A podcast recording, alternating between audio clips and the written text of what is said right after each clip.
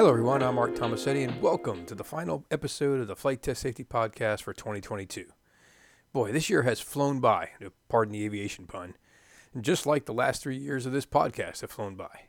Yep, last month was the 36th episode, so I want to start off by thanking all of you for listening and hopefully sharing this podcast with others who could benefit from it. We've covered some great topics this year and talked to some amazing people. And my thanks go out to all of our guests who have supported the podcast and shared their thoughts and experiences with us.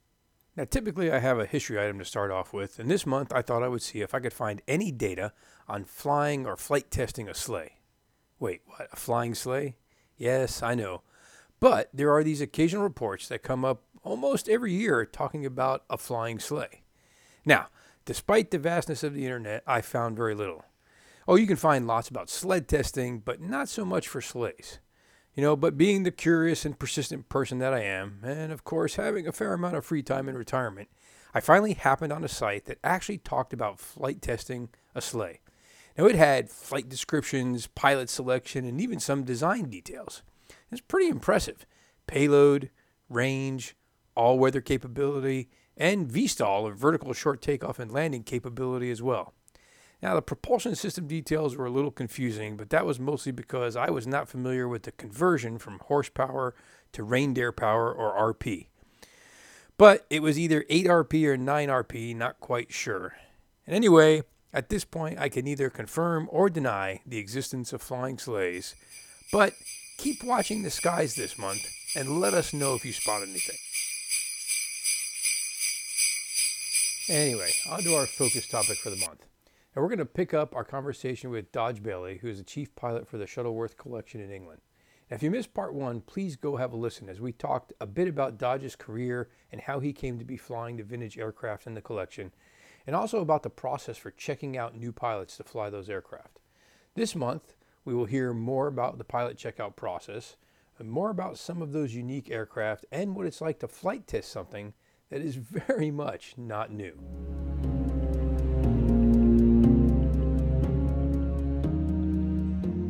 So, in addition to the flights done for training and the flights done in support of your summer demonstration series, uh, you mentioned before that every now and then you occasionally have project flights. Can you talk a little bit about those? Um, in that time, I've, I've done um, a few what we'll call first flights. Though obviously the first flight was you know 80 years ago, but when an airplane's been out of service for a long time and then restored and is ready for flight, you know, if it's prior World War II, there may be nothing known about it in, on paper. There may be no manuals. Um, and all you've got to work on before flying that aeroplane is to trawl back through early copies of Flight Magazine and try and find some data on the aeroplane that might have appeared in Flight Magazine.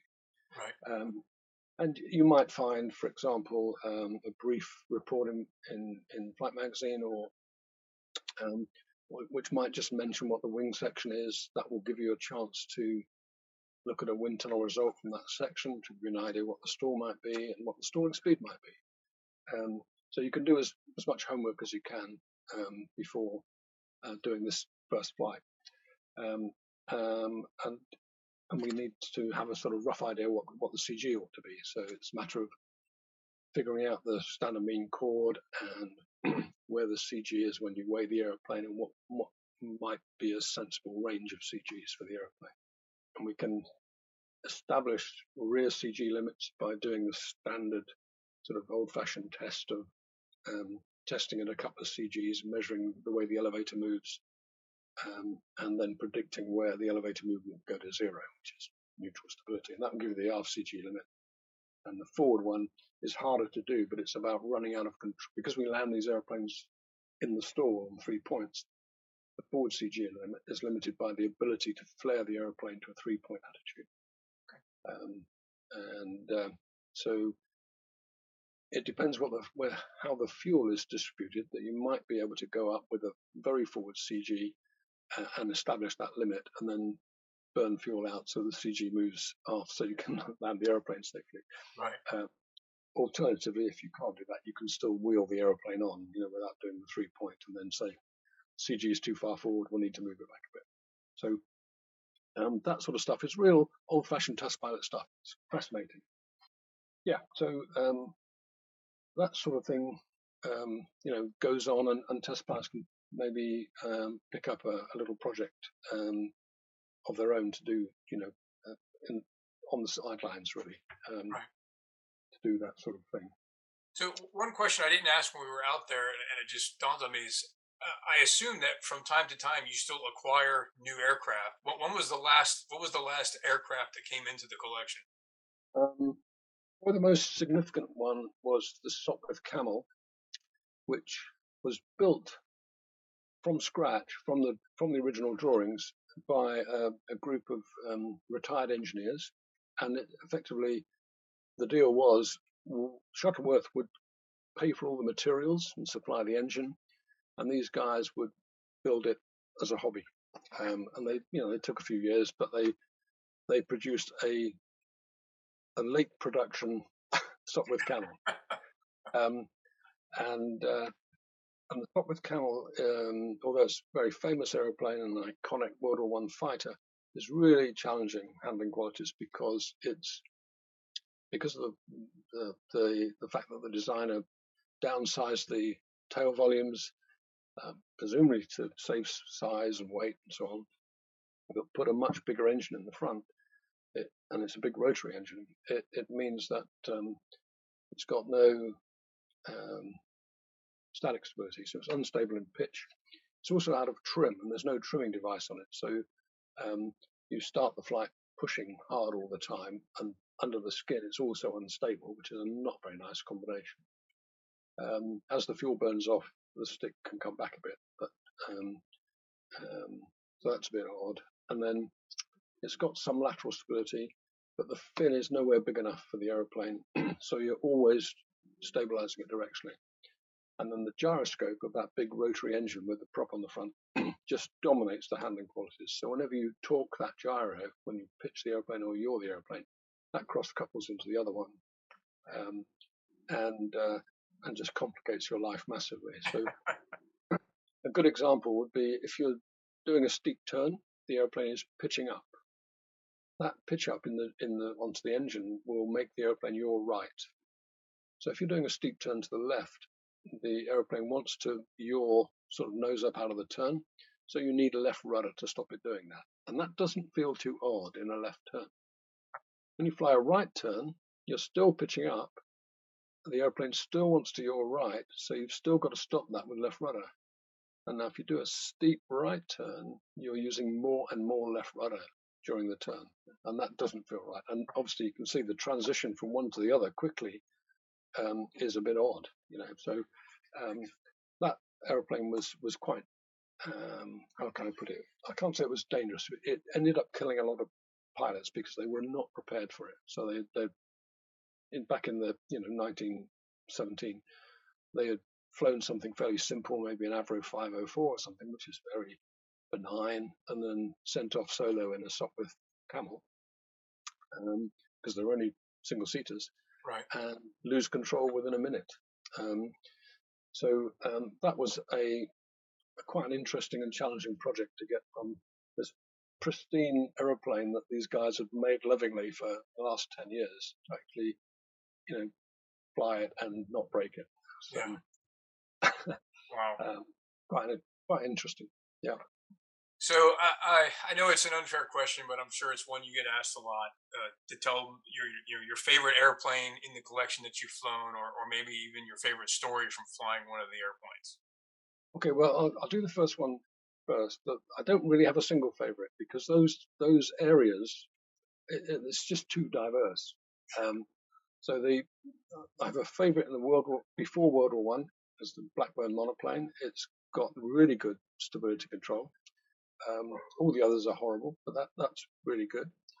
Um, uh, in World War One, I, I think the Sopwith Camel. It's the worst handling one there, but it's the most challenging and the one you get the most satisfaction from.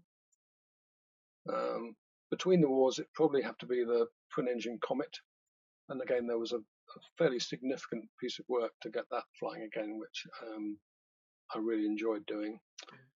In World War Two, it, it has to be the Spitfire. It's just wonderful handling qualities, and post World War Two, the, the, the Chipmunk is a very difficult aeroplane to beat for pure handling qualities. Um, but from a test pilot's perspective, the most interesting uh, project, if you like, was a, a flutter encounter. I think I showed you the video of the flutter encounter. This was on a 1930 all wooden high wing monoplane. And uh, I had done most of the flight testing on the aeroplane the, the year before. The airplane went into the hangar for winter and then it was pulled out. We had a, the odd flight in it, and then it was the first display of that aeroplane. And uh, I was doing a fly past in front of the crowd at you know 100 feet, and I thought, what is that noise? It, it sounded like you know if you go to a, a yacht marina a, on a, when there's a strong wind blowing, you hear all the halyards rattling against the aluminium masts. what is that noise? And uh, I looked out of the wing and, and saw the wingtip flapping up and down. Um, so I had aileron um, uh, wing flutter. Um, so I throttled back a bit and uh, eased the nose up. And uh, I was doing 100 indicated. And there's a big PE on this airplane, so that's about 115. And the flutter continued as I climbed out. And then at 70 miles an hour indicator just stopped. And at that point, the ailerons didn't work, or they, they did it just because the cables have been stretched. So right in the corners, you've got some roll control, but nothing in the middle. But I turned the airplane around on the rudder and, and landed straight away. um, and of course, that grounded the airplane. The airplane's now unsafe. What are we going to do about this? Um, and you know, do we try and fix it, or do we just take it onto the airfield and put a match to it because you know we we, we can't use it as it is. So um, I decided to um, try and fix it, and uh, so I did a lot of um, research um, looking into Flutter. There's a thing by NACA called Report 45, which gives you like a cookbook of how to fix Flutter, particularly you know control balancing and so on and I used that, and we did a lot of static tests on the ground to measure the wing torsional and flexural stiffness. Same for the aileron. Uh, we did a ground vibration test, figure out what frequency it was and where the mode lines were. Node lines were. It was eight hertz oscillation. There were some secondary ones, but that was the main one. And uh, and the node lines told us where not to put the mass balance. We then um, designed a mass balance to sort of and get that optimized that so it's the minimum weight in the most sensible place. And then when we'd done that, we had to flight test it. So I came up with a little flutter clearance program, no instrumentation though, of course, right. um, um, and just gradually built up in two ways. Not built up in airspeed, but also built up in uh, cable tension. So the first flights were the absolute maximum cable tension, and then you sort of uh, made stick raps with a hide face mallet, um, gradually increasing speeds. Uh, and then we came down to um, a medium tension did the same, and then a low tension did the same. And we seem to have fixed it. But to me, that airplane is like a, a reformed alcoholic. It's just one drink away from disaster. oh. But, but, but, I learned a lot from that, and it was probably the most my most significant test pilot project at, at the collection over the years. Fascinating. Well, sir, thank you so much for taking some time out to talk with me today. I really appreciate it. And, and as I do with all the folks who come on the podcast, um, you've got a vast experience and, a lot of great things in your background. So if you could pass on any words of wisdom to our listeners uh, that they would say, hey, if I don't remember anything else, Dodge said this, what would that be? Well, particularly if you're a test pilot getting involved in vintage aeroplanes, folks assume you know what you're doing and often you don't because you you you know how to fly modern stuff, but these are different. Um, so I guess the, the, the watchword is never assume it's just another aeroplane because there there may well be um, challenges in there that you haven't foreseen. So do your homework. You know, research, research, research and silly stuff like you know weight and balance, getting the CG in the right place um, uh, is really really important. Um, you know, on on one of the airplanes we had uh, we were confused that this airplane was landing at the same speed as another airplane in the collection of a similar weight, but using 50% more distance to stop. Right. This was, you know, fairly early on in its program. And eventually uh, we thought, well, maybe maybe the airspeed indicator is not that good. So it was stalling at 43 miles an hour. And if you put 43 miles an hour into the lift equation with the weight of that aeroplane, it required a lift coefficient of two. Well, this is just a basic aeroplane, you know, like um, with a Clark Y section or something, which has got a maximum lift coefficient of 1.3. It can't be two. Right. so now we know that you know the airspeed indicator is lying to us, and then we went off with a GPS and measured it, and sure enough, there was a big error. Right. So it's really basic stuff like that. So you know, never assume it's just another airplane and everything is going to be working just as you would expect. Perfect. Well, thank you again, Dodge. I really appreciate you taking the time out. Uh, have a good rest of your evening there in uh, the UK. So it's been my pleasure. Take care. Yeah, you too. Take care. When we visited the Shuttleworth collection back in October, I was just fascinated and listening to Dodge tell that story uh, when we were there about how they go through the process of checking out new pilots. I thought that was something that we just had to share on the podcast. And if you ever find yourself over in England in the vicinity of London and have a little bit of spare time, then it would be well worth your while to go check out the Shuttleworth collection. You can find a link to the Shuttleworth collection in the show notes. Well, that'll wrap us up for this month and for this year. And just like debrief at the end of a flight, as we close out 2022, it's a good time to debrief the year. So, what were your mission objectives and how did you do in achieving them? One of my objectives this year was to produce an episode each month that would encourage you to think and possibly even inspire you to act. I'm not sure I have enough data though, so it looks like I will have to extend the program another, oh, I don't know, let's say 12 months. I wish everyone a happy and safe holiday season, and until next year, be safe, be smart, and be ready. The Flight Test Safety Podcast is sponsored by Time to Climb Training and Consulting motivate your team to succeed, accelerate towards your goals, and elevate to a higher level of performance. On the web at www.time, the number two, climb.com.